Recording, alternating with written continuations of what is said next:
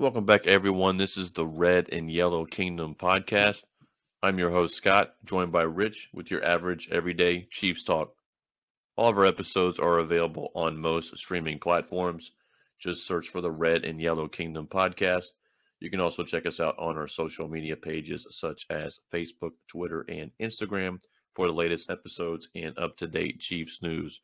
So, obviously, we are looking uh, into a bye week for the Chiefs uh, coming up here this weekend. So obviously, we will not have an, any kind of Chiefs game this week. So a little bit of a break into the season. But uh, before we obviously get into anything like that, uh, obviously some breaking news today that uh, everyone's been talking about, Chiefs fans, people around the NFL, and all that. Um, that uh, wide receiver for the Giants, Kadarius Toney, um, has been traded to the Chiefs for a conditional third round pick and sixth round pick for the upcoming 2023 draft. So um, obviously that adds another weapon, you could say, uh, to uh, Mahomes and the offense. Um, you know, obviously there's been concerns with uh, Kadarius Toney and injuries. I think three out of the four years he was in Florida, he was hurt. Obviously, he had a great senior year um, there at the University of Florida, so that's how he got pretty much drafted um, as a first round pick. Um, but you know, obviously, since he's been in the NFL, this is the second year. Last year, I believe he played 10 games. So far this year, he's only played two games. So a little bit of injury concern um, with him. But overall, um, you know, Rich, what do you think as far as what he can bring to the table um, to help this Chiefs offense and then maybe even also special teams? Yeah, for sure. So, um, you know, being the, the draft guy within um, our podcast and our setup, uh, you know, a guy that has very, very good athleticism. I mean, his 40 time is right under 4 4, uh, very athletic, a playmaker very agile. Um, hands aren't the greatest, but they're definitely not the worst. But he is a hands catcher, so kind of imagine something similar to Juju, just much faster, more agile, things like that, right? Um, from a from a profile perspective, that's what he is. His biggest thing, I mean, even in college, is health. Um, you know, how healthy does he stay, um, and why those injuries are there, right? Is a big thing. Um, you know, reminding myself of what the Patriots used to do with signing players in this kind of a setup and they end up panning out. When you get in a winning environment, it does things for you, right? Um, that's why sometimes players transfer from smaller schools or programs that don't win as much to like Alabama, right? And um, they end up doing well. So same thing here. I think this will be a situation where you get a guy who's still very, very young, and he's only one year removed from being drafted. Um, he hasn't played this year, so um, well, I mean, he has played. Sorry, yeah, um, he hasn't played two, in like a month. games, yeah. but not a lot. Yeah. Yep. So he hasn't played in like a month. Um, for some reason, I thought we were in the beginning of October. So, um, oh, right, right. So yeah, he he has played. He hasn't played much. It, it, almost seems as though the Giants put him on a shelf. Same thing with um, Kenny Golladay, and said, "Hey, we're not going to damage the asset. We're trying to get rid of." Um, he was part of the previous regime's draft capital. Um, the former GM Ray is, I mean, that was his last first round pick. So yeah, I mean, I think it's one of those things where it, it didn't work out for him. They were trying to cut their losses with him now, and maybe just doesn't fit the player profile they're looking for. He hasn't been playing a lot, so it's not like he's, um, you know, got a ton of mileage on him. Um, he's mentioned that he has been healthy. Um, you know, that was kind of like the Twitter thing, right, going around today. Um, those mm-hmm. vid- those memes and those gifs about Kadarius Toney's health, and now that he's playing with the Chiefs are hilarious. So what what he will bring to the Chiefs is someone who is dynamic. Um, you could arguably say this is now your first. No, I would just say second. I think Mecole is still faster. Uh, I don't know about agility because Mecole is very much a sprinter. Um, he didn't he didn't have that Tyreek Hill, Dante Hall type agility. Kadarius Toney will be our most overall athletic wide receiver who is a hands catcher. Um, you know, we'll see him in special teams. I think that's probably the biggest reason why they brought him in is for punt return duties. And because Skyy Moore has not been having a good time, and we already know how hard Andy Reid is on rookies and giving them playing time, and Skyy hasn't been taking advantage of it, right, with a ton of mistakes. So we're getting a special teams player um, from a return perspective. We're going to get a wide receiver that I believe is, you know, has a ton of potential. Can we maximize that, turn it into production? Can we keep him healthy? And then, I mean, it's a low risk because you're giving up a three and a six, and you still got a ton of picks. Um, so it's a, I think it's a good move by the Giants to get something out of him. A lot of their fans probably think, why would you give up on a guy after this year? But they know more than we do. Mike Kafka, their offensive coordinator, right, who is the former quarterbacks coach with the Chiefs as of last year. I didn't even realize that till now. Um, so I'm sure there were some conversations there. They're they're complete opposite ends of the NFL spectrum, even though the records. Um, I mean, the Giants technically have a better record, right? But um, I don't see the Giants playing the Chiefs in the Super Bowl anytime soon. I mean, the Giants are doing really, really well, but to say that they'll make a Super Bowl, I think is a little bit of an overstatement. So you're helping out a team in a completely division, di- different division. Um, you are getting two picks for you know a guy you probably, if he continued on that same trajectory, you wouldn't have got anything out of. So I think it's a win-win for both sides, right? Low risk, high reward on our end. If it doesn't work out, we only give up a three and a six. And if it does work out, we could have a really, really good wide receiver. And we all know how good Andy Reid is at putting players in positions to be successful at what they are good at. So um, he was also a high school quarterback, and he did throw some passes for the Giants last year at some trick plays. So um, yeah, just another new toy for Andy Reid, Eric Bieniemy, Matt Nagy, and Pat Mahomes. So um, I like the move. I give it, you know, like a B plus A type thing, just because of it's a health thing, but with what we gave up, it's it's a good move.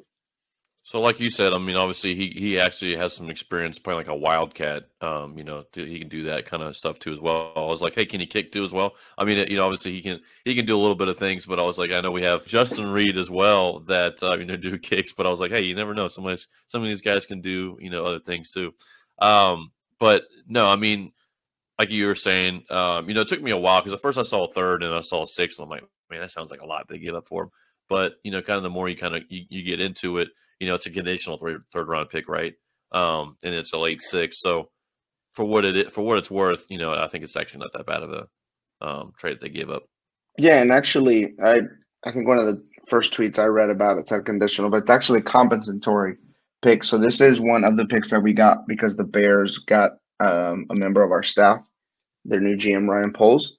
So I That's mean, right. it used to be I don't know if you take one from the Bears I don't think so. I think you just get. I don't. I don't know how that compensatory pick stuff works, but yeah, this is a pick that was given to us, so it technically wasn't even ours. So again, right. um, I mean, a third round pick, like you said, it seems high, but you know, for a guy who, I mean, we're only paying what 775, 76,000 when you round it up, um, and he's got about five million left guaranteed on his rookie contract until 2024.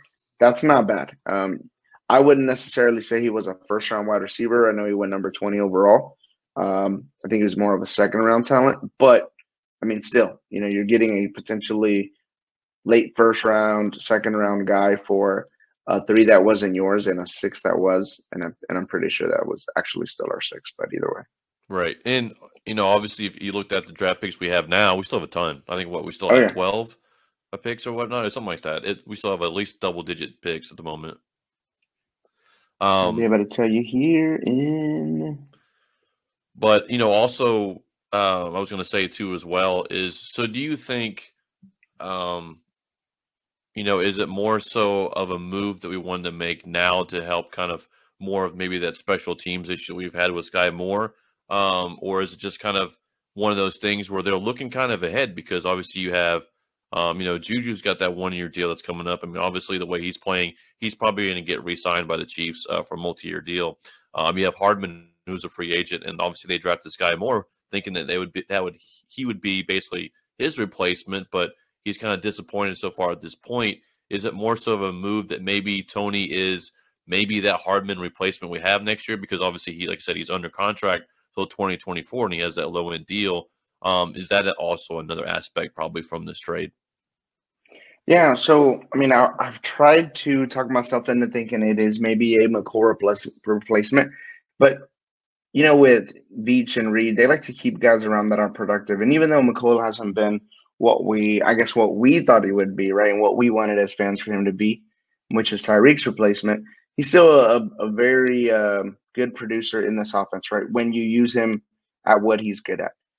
Um, so again, that all depends on the deal rate that he gets or that we offer him if we offer him one, which I think they will offer him something something small, favorable.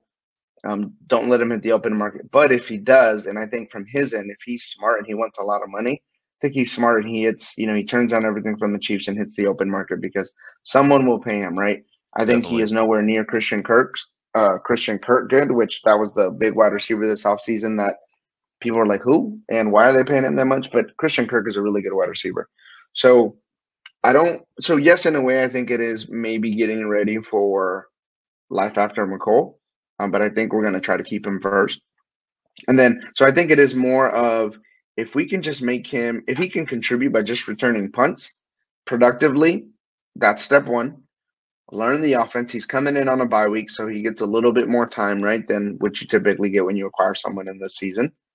Um, I think we won't see too much production from him this year. Get him, you know, into into camp and all that stuff in the off season. Give him a full year, and I think we'll next year will be a bigger indicator to what he will really be, pending that he doesn't have any health issues or anything like that, right, going forward. So, Right. um, so yeah, so I kind of said yes to all your questions. Yeah, pretty much. I was like, well, it just kind of just depends. Um, you know, obviously mostly on his health too, right? I mean, like you said, he's still dealing with the hamstring injury. You know, will he play in that Titans game after the bye week? You know, we'll still wait to see on that. But kind of like you were saying, I've been saying all you know since we've heard the trade is I'm like he's the punt returner. I mean, that's pretty much what I feel like that's what he's going to be the rest of the year. Um, and then, like I said, it might mix him in a little bit of plays, like reverses, something to capitalize on his speed.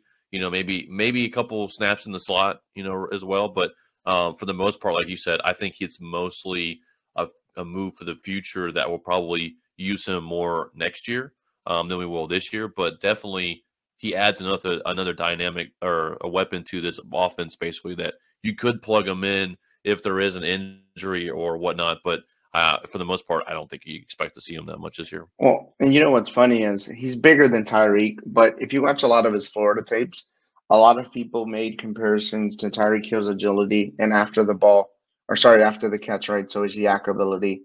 Um, because yeah, at Florida, I mean, he he did a lot of that where he would take, you know, either uh, snaps in the backfield or short passes and take them for long gains. So, um, yeah, that it, it's not foreign to read that somewhere that you know one of his pro pro player comps was Tyreek Hill.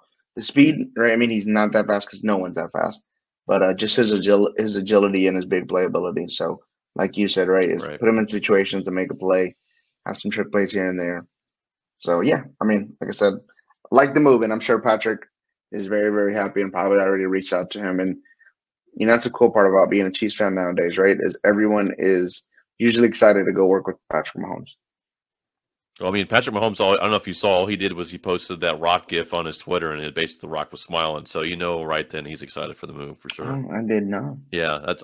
I think I posted that in our chat, but yeah, he uh, he basically just posted a rock uh, a gif on his uh um on his Twitter page, the Rock, and it was him smiling or something, so that you know he was he's pretty excited about it for sure. All right, so headed into um actually our review cap because we didn't get a chance to review the Niners Chiefs game from Week Seven, which obviously the Chiefs ended up winning forty four to twenty three um, against the four, San Francisco 49ers. So I'll send it back over to you, Rich, for stats from the game. All right. So score wise, San Francisco 49ers 23, Chiefs 44 brings the Chiefs record to five and two on the year and drops the Niners to three and four. We don't care about the Niners anymore. We beat them, right? So cares what the records is. Yep. Jumping into the team stat columns, overall yards for the Chiefs was 529 on the second best defense in the NFL, which they probably are no longer the second best defense in the NFL after that display. So 529 for the Chiefs total, 417 in the air, 112 on the ground. Um, two turnovers by the Chiefs, which we'll get a little bit into later on. And then on the Niners end, from a team stats perspective, they're 444 yards total, 343 in the air, and a 101 in the ground, 101 on the ground. Um, getting into the top performers, right? Of course, Mahomes, 25 of 34, 423 yards, three touchdowns, one interception. He also was sacked once with a quarterback rating of 132.4. Um, and I mean, Chad Henne got some snaps, right? But it's only three attempts, so nothing too crazy there. But from a rushing perspective, Isaiah Pacheco led the way with led the way with eight carries for 43 yards. Um, And then, I mean, I know Mecole had touchdowns. He also had carries, right? Since two of his touchdowns were were carries, even though the third one was a pass, it almost seemed like a run. So that kind of threw me off there. Um, but then let's say in the air, um, you know, the the cool thing is we had two wide receivers over 100 yards, right? With Juju at seven receptions, 124 yards, and a touchdown. And then MVS also there with three receptions, 111 yards. Um, so that was pretty cool there. Uh, Travis Kelce's day was, man, just imagine if he would have got those two yards. We'd have three 100 um, yard receivers, right? And then Travis right. Kelce would have also tied the record, right, for most 100 yard games in a career. Uh, that's what also what he was going he for. Would have tied Gronk for the yeah. most. Yes. I think it was what mm-hmm. 35 mm-hmm. or something like that. So Travis Kelce had uh, like that, yeah. six receptions, 98 yards um, on the day. And then just going over the Niners numbers really quick, right? Jimmy G was 25 of 37 with 303 yards, two touchdowns, and interception. Um, he also had a fumble. And then on the ground, um, they had a lot of guys, uh, let's say, getting attempts um, with Jeff Wilson and Christian McCaffrey leading the way, right? So there they had Wilson at seven for 54 and uh, McCaffrey had eight for 38. And then in the air, the Niners um, were led with, uh, let's say, from a yardage perspective, by uh, George Kittle. Um, and he also led the way. Nope, I'm a liar. He, he, so he had 98 yards and a touchdown. He had six receptions, but Brandon Aiyuk led the way for them from a receptions perspective with seven catches, 82 yards. Defensively, um, you know, because there was some, there was some definitely some numbers put up from a defensive perspective, right? So Chris Jones had two sacks, Frank Clark had one and a half, Nick Bosa had um, one sack, Willie Gay, L'Jarius Sneed, and Khalen Saunders um, shared half of a sack as well. Um, let's say Frank Clark, right, was the one that had one and a half as on the day. And then from a combined tackles perspective, this man was all over the field. And Juan Thornhill, he had 11 tackles combined, leading the way, eight solo, three assisted. Nick Bolton, again, once uh, up there, 10 combined, seven solo, three assisted. Um, and then a former uh, Kansas City Chief led the way for the Niners, uh, Charvarius Ward. He also had 10 tackles, eight solo, two assisted. We don't talk about him. That's good. Right. um, Interceptions again, right? Juan had a really good day leading the way in tackles. He also had an interception. Uh, Talanoa Hufanga for the Niners had an interception as well. Joshua Williams got one. We remember that. Um, but yeah, that's high level. Well, I guess you know we could talk about the kickers too. Um, Harrison was six for six on the day from an extra point perspective. Um, although I know we probably weren't as happy with his uh, his field goal, his field goals, right? Right. Um, but yeah, let's say that's the numbers overall from a team and an individual perspective. What does health look like after that game? Oh, well, real quick. So I, it's funny you mentioned the kickers. I don't think we've ever done the kickers before, so I thought that was a, that was a nice add to uh, the stats this week. Yeah, he's starting to. Harrison is, is starting to. Like I usually duck them because like it's kickers, you know, they're doing the job, but he's missed some that. Well, I guess he was this way last year, right? Where he's yeah. He, he missed some, but he's come. He usually comes through when it's clutch. Well, especially when you have six extra points. I mean, I mean, who? I mean, I'm not gonna say every kicker can kick six out of six extra points right? Because sometimes people miss them, but um, still, I mean, that's you know, he missed uh, probably missed a pretty good field goal too. He probably could hit two in this game, but he didn't. Um, yeah, two quick things before I move on to that, just on based on the stats alone. Uh, I, th- I don't know if you noticed, obviously, how it was tight ends day and both Kittle and Kelce had six catches for 98 yards, both like the same amount. So that, was kind of interesting. Um, how they both yeah, it was so stats. funny. Like um, how people were talking about that. They're like, why are we trying so hard to make this a real thing, National Tight Ends Day? Yeah. Um, but you know, that's just how we are. Not not me personally, right? But right. And then Greg and then Greg Olsen was calling the game too, so you know he enjoyed right. that. So um, and then uh, he obviously, I think obviously you mentioned about the two receivers for us with uh, Juju and Marquez Valdes-Scantling going over 100 yards. Um, you know, obviously Kelce almost was that third guy. First time, obviously, in 22 years since that happened for the Chiefs. Last time that happened was in uh, uh, 2000 season when it was Sylvester Morris, the cat, and, and uh, Derrick Alexander. So that was interesting. But also in that game, Gonzalez had over a thousand or, or over hundred yards too. So they had three guys in that one game. It probably was Elvis Grbac's best game that he's ever had. I think he threw like 500 yards or more. But um, back then, that's like a thousand. Yeah, right. Because that was when the like running game was like still prime, so it would, didn't hit the real big passing uh, attack that is now in the NFL. But just kind of want to point those two things out uh, from the stats from the game. Injury wise, um, since we're going into the bye week, there hasn't really been um, a whole lot of updates, and I believe there has, wasn't actually even injuries from us in that game. If I if I can't remember, I don't think there was anything this, as far as we had any injury concerns. So most of the ones that we've had that didn't end up playing, like obviously we Rashad Fenton, I think he had a hamstring injury. Um, Mike Danna, who's been back and forth as far as playing, not playing. Uh, I'm trying to think who else would have been on that. Um, obviously, um, Trent McDuffie, who still hasn't played since week one, uh, should be hopefully back after the bye week as well, including with maybe possibly, well, hold our breath here, but hopefully maybe even Blake Bell, who's been out for the season so far, and Lucas Niang, um, who uh, has been on the PUP list the whole season so far, might be back after this bye week as well. So we could be getting some guys back and healthy. Um, you know, starting back with that Titans game in weeks nine. We'll have to wait, wait and see how the injury report comes out next week. But um, I think things are so far looking good on that end. Like I said, we don't have any, you know, cross our fingers. You know, we haven't had any really big injuries so far this year. So um, uh, we'll just have to hopefully that keeps keeps going like that. And just you know, if it's just a couple guys getting hurt here and there, um, you know, and out for a little bit, then that's not a big deal. I guess the biggest news as far as you know, player that's going to miss the next two games is um, Frank Clark. Um, obviously, dealing with the um, off-season uh, troubles that he got in uh, over the was the, uh, the, gun charges, right? I think in California, um, where that case I believe just ended not two weeks ago, I believe.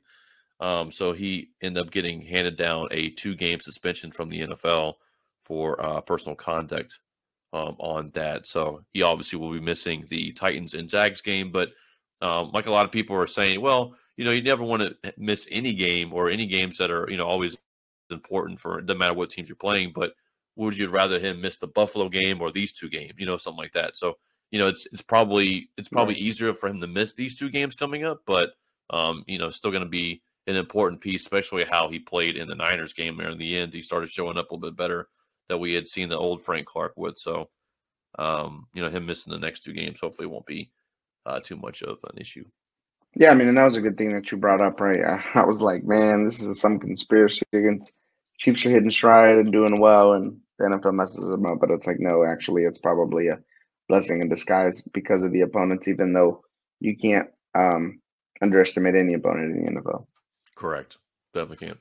All right. So some of the highlights from the game. Um, there was a lot of points scored in this game, especially on the Chiefs side for sure. And one, you know, key player that you know we've been talking about for a while that just never has come around, or as far as you know, getting him the ball or spots, and we really gave him the ball in the key situations in this game. And uh, obviously, obviously, you know, one of the highlights I'd have to go with is obviously Mecole Hardman. You know, um, as you hinted, he had the three touchdowns. Um, you know, here in this game, and you know, it was kind of just like those those reverse like pitches and all that just kind of kind of worked out right. And there was a couple good blocks by I believe one of them Orlando Brown had a nice block on, the other one Andrew Wylie had a nice block on. So it was good to see you know our tackles doing some good jobs uh, on those touchdowns.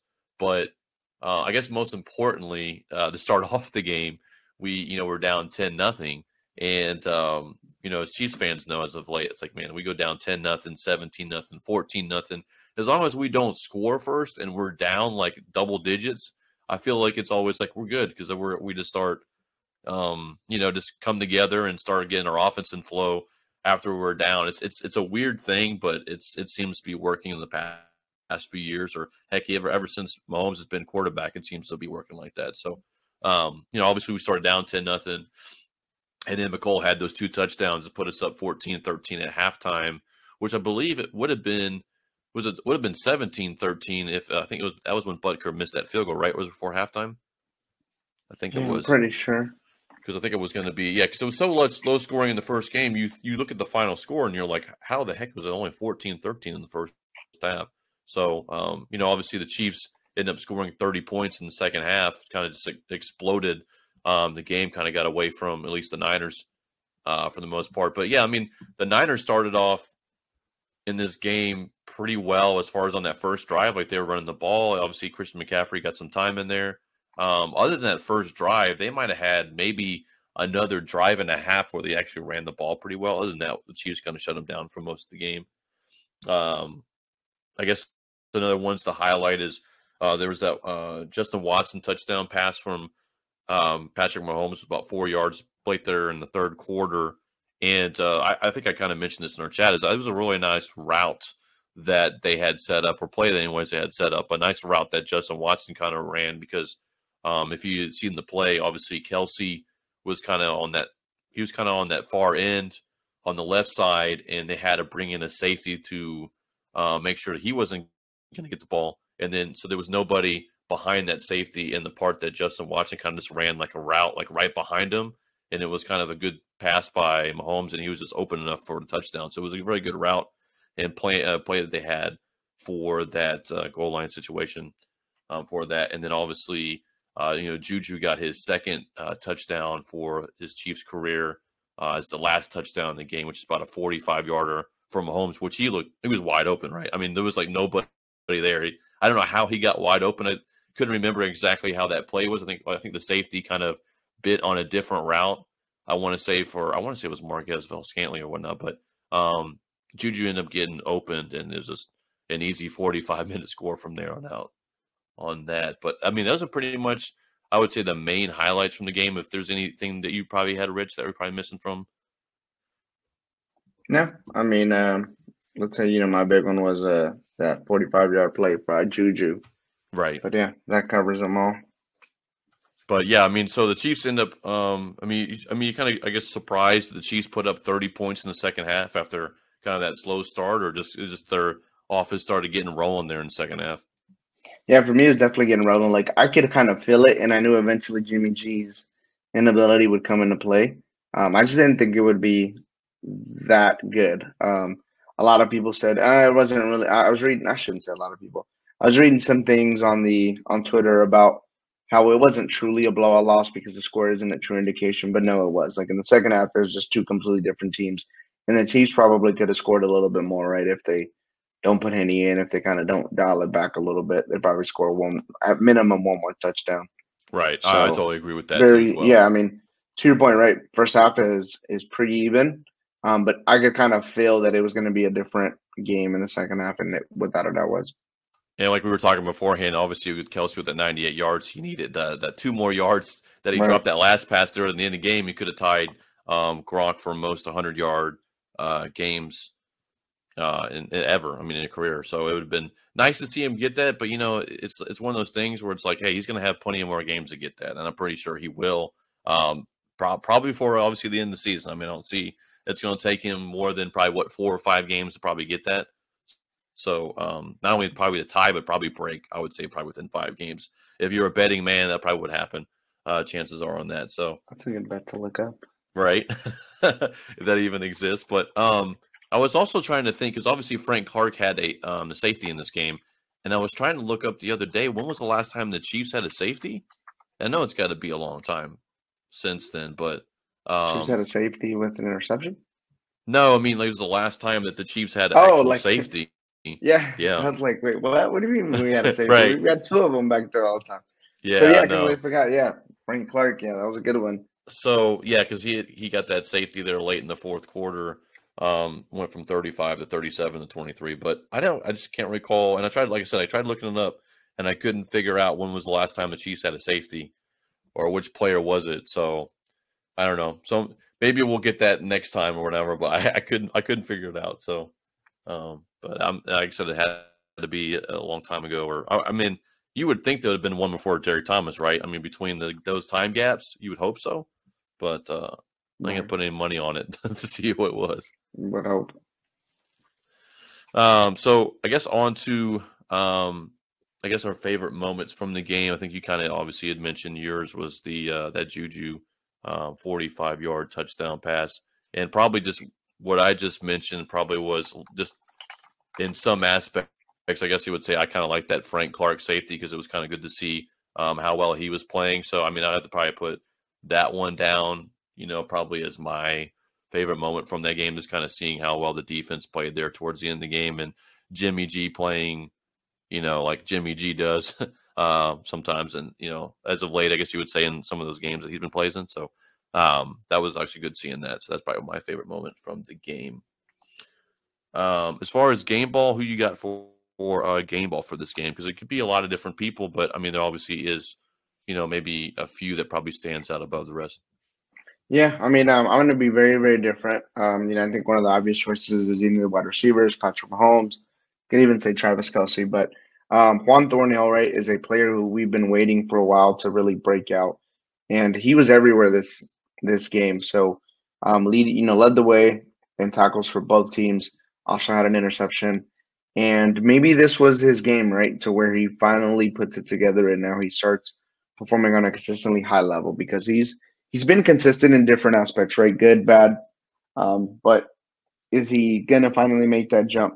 Uh, and both of our, well, I wouldn't say both of our, but our entire secondary needs to step up. Um, I know health has been the biggest issue at corner, but in between the acquisition of Justin Reid and Juan Thornhill, um, you know, kind of being the sole guy back there in his spot, um, you know, hopefully this is a, they've got it down um, they're going to be, you know, be performing on a high level now on a consistent basis. So for me, game ball goes to Juan Thornhill.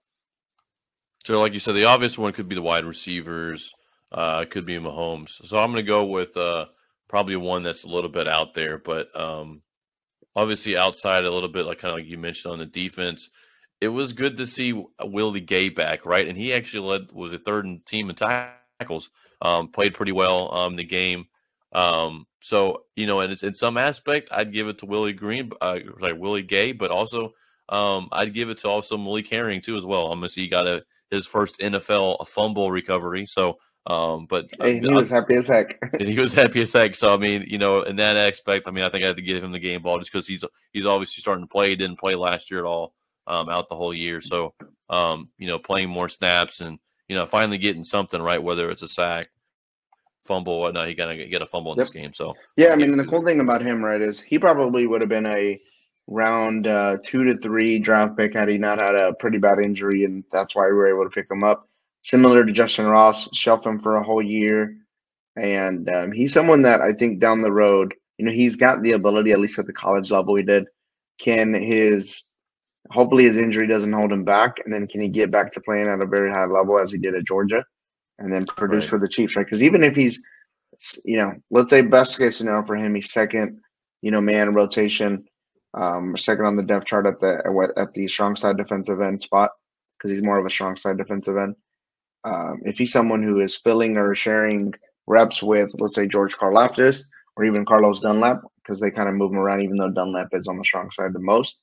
That's good. I think you know getting a, a contributor at that position in an in, uh, at an undrafted spot um, would be another great move by Veach. And, and also, you know, we were mentioning about Frank Clark makes the next two games. That just improves his snap count because now he'll play more in the next two weeks. So, um, you know, and obviously Carl, Karlaftis is going to get more time, and we've been waiting to see him get his first sack. Is he's he's always right there, like he he's like this close to getting his first NFL career sack. So, um, mm-hmm. you know, seeing these young guys, you know, play, uh, you know, obviously with the veteran Dunlap, I think it's going to be kind of in a, in a way, um, you know, exciting to see that in the next two games and see how they progress. Um, you know, even what Joshua Kaindoh probably could maybe play some now too as well. Obviously, he's been inactive, I think, most of the season, but maybe they activate him. He gets, you know, fewer snaps, obviously, than these other guys we mentioned, but, you know, maybe he gets some time in there too as well. Um, see how these young guys going to perform.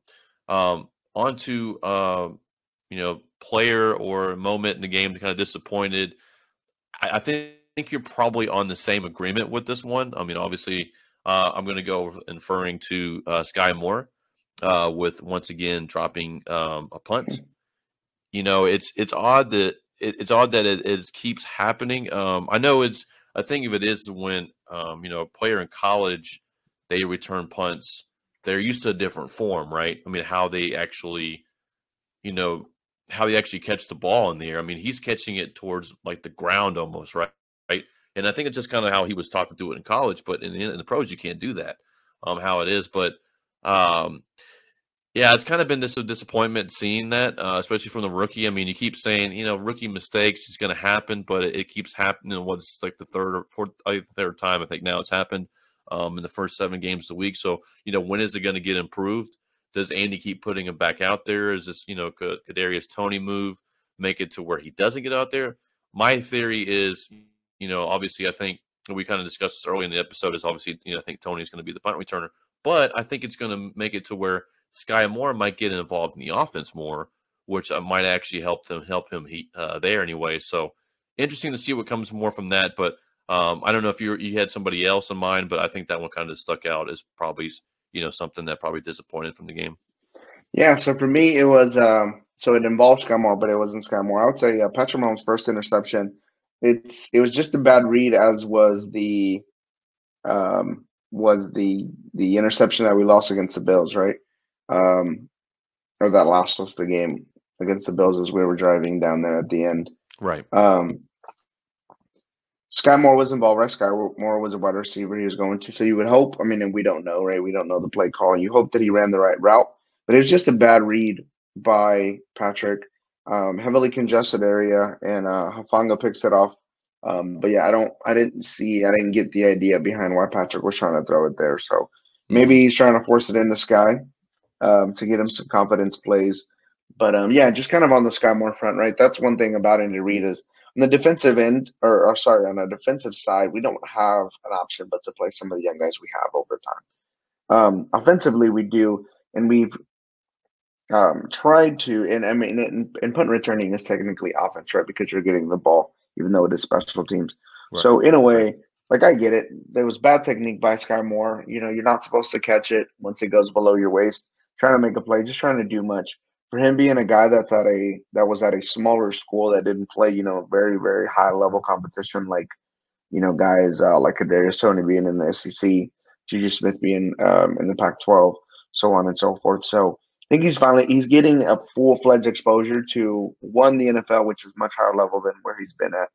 But um, just trying to do too much. Um, and I think you know having the the players that they have in the locker room as well as the coaches um, I think Skyy Moore will end up being okay. Will he ever be like the number two number one wide receiver that maybe some people want him to be? Probably not. I don't know if he possesses that skill set. But um, yeah, I mean, you can't make those mistakes.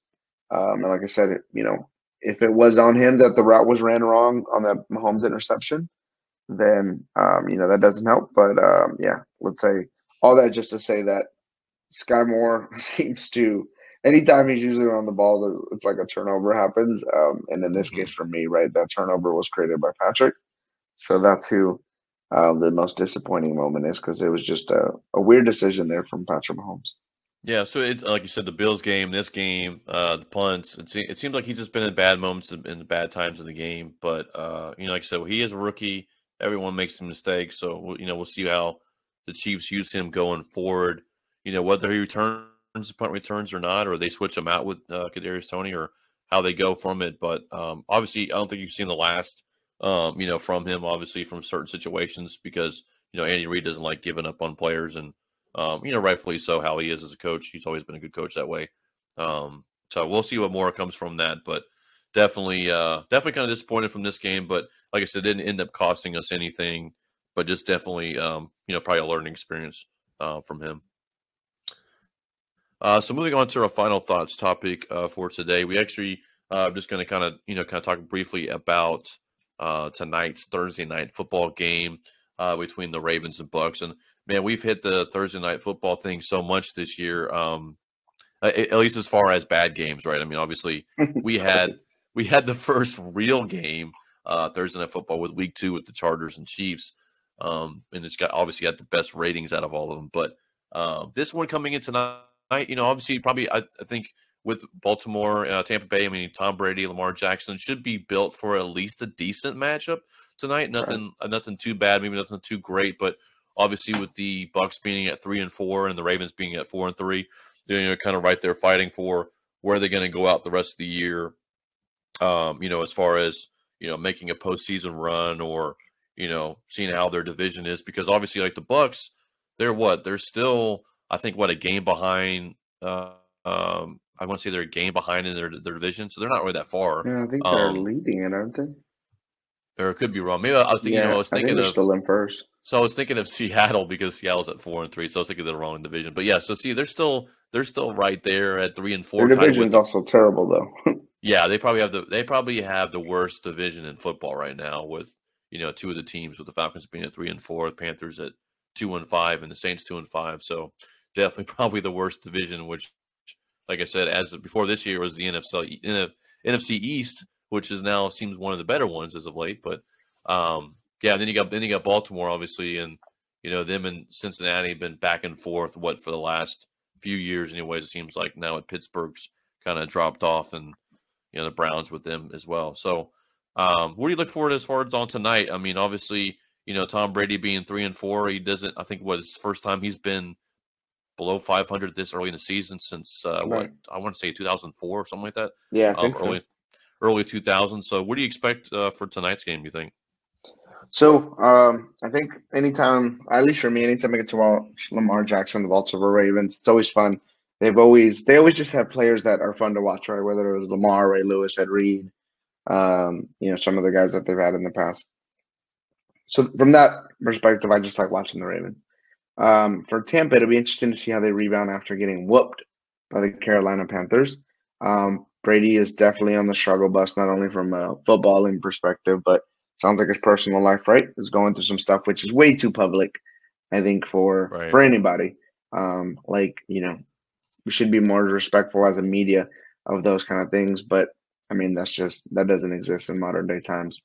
But um, so yeah, it'll be interesting to see that aspect from a Tampa Bay perspective, and, And how does at- get his eyes to to And they're rebound, playing at right? home too. Yeah, so I mean, it's it's there for them to rebound and do well. Um, if Mike Evans catches that bomb from Brady, um, you know that's probably a different game because then they're up like ten to zero, I think. But um, yeah, so looking to see how Brady, Bowles, and the Bucs rebound from that bad game at home. Um, but I ultimately think that the Ravens will be too much, even though Andrews and Bateman, who are their top targets, or their most talented receiver slash tight end. Um, they're a little bit dinged up, right? I think they'll still be able to come up um, with the victory versus the Bucs, who technically do have a good defense. Their defense has struggled. Um, you know, they've definitely given up some yards and some points lately, but like I said, I think Lamar will be the difference maker. I think he'll be better than Brady, um, and I think the Ravens will pull one out. But the the kicker is that if the Ravens if it's still a, a tie or sorry a close game late in the game, the Ravens are going to blow it because they've done that I think three times now this year. Sorry, t- for sure two times. Bills one game. I think they blew the Dolphins game too, um, and I think they just blew one. I'm gonna look real quick. I think they just was it last? No, it wasn't last week. Maybe they beat the Browns. Was it the Giants? I think they blew. I think all three of their losses this year, the Dolphins they were leading, the Bills they were leading, and I think they were also beating the Giants, and they ended up losing because Danny makes sense. Dimes has like the most comebacks this season. So yeah, right. They find So, ways yeah. to win this year with the Giants. That's for sure. right, Yeah, I mean, I, I'm right there with you as far as on the Ravens. I think the Ravens end up probably taking this game. Eh, I think it's, it's still relatively probably will be close. It's because Tampa Bay is playing at home, and obviously Tampa Bay wants to rebound um, from last week. But um, it's it's kind of weird because it's like it's kind of hard to accept the fact that the Bucs aren't that good this year. I mean, looking at their defense, they're still pretty good on defense, but their offense is just ter- terrible for the most part. Um, but you know, it's like so it's like kind of accepting they aren't very good, but they really aren't. So it's like mm, I don't know if they can hold it. I don't know if they can hold a lead late in this game. You know, if it comes down to it. Uh, so that's why I think just yeah, the Ravens probably take it. You know, by a touchdown or something like that. But uh, yeah, so that's um that's uh pretty much going to be uh, like I said an interesting game uh watching tonight. But like I said, hopefully one of the better at least Thursday night football games we've had recently. for sure. At least the names read that way, right? Yeah, I mean you got top you got top uh tier talent on paper anyways, you would say. So hope to see. But I guess what I really want to know is it's not Thursday night football, but obviously Sunday night or Sunday morning we have another London game at 8:30. I really want to know who the heck's going to be watching the Broncos and Jags play that early in the morning if you're not a fan of either team because Yep, nobody. both teams are awful. No, I'll probably so- watch it.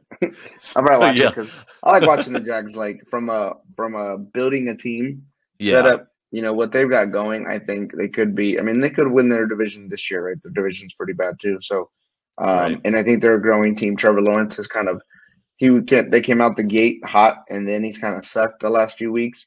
Um, they just traded their, their former starting running back in James Robinson, so that'll be Yeah. fun. Uh, and then I think the Broncos are an absolute mess.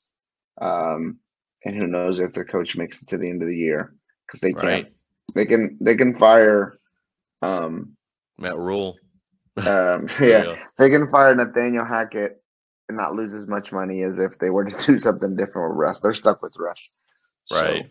Yeah. So yeah, that that game I don't know. I'll probably sleep in. I'll catch the highlights from the game. I'm not too worried about. But speaking of Jacksonville, um, obviously you do have a Jags friend, so he might be on with one of our special guests that we got coming up here in the next few weeks um, for that game for Jacksonville. So that'll be fun, interesting to see his thoughts on the Jags for this year um, for that. And I believe uh, might have an extra special guest next week too as well before we end up playing the Titans. So we'll see um, about that. But that'll be more to uh, come for that for future episodes.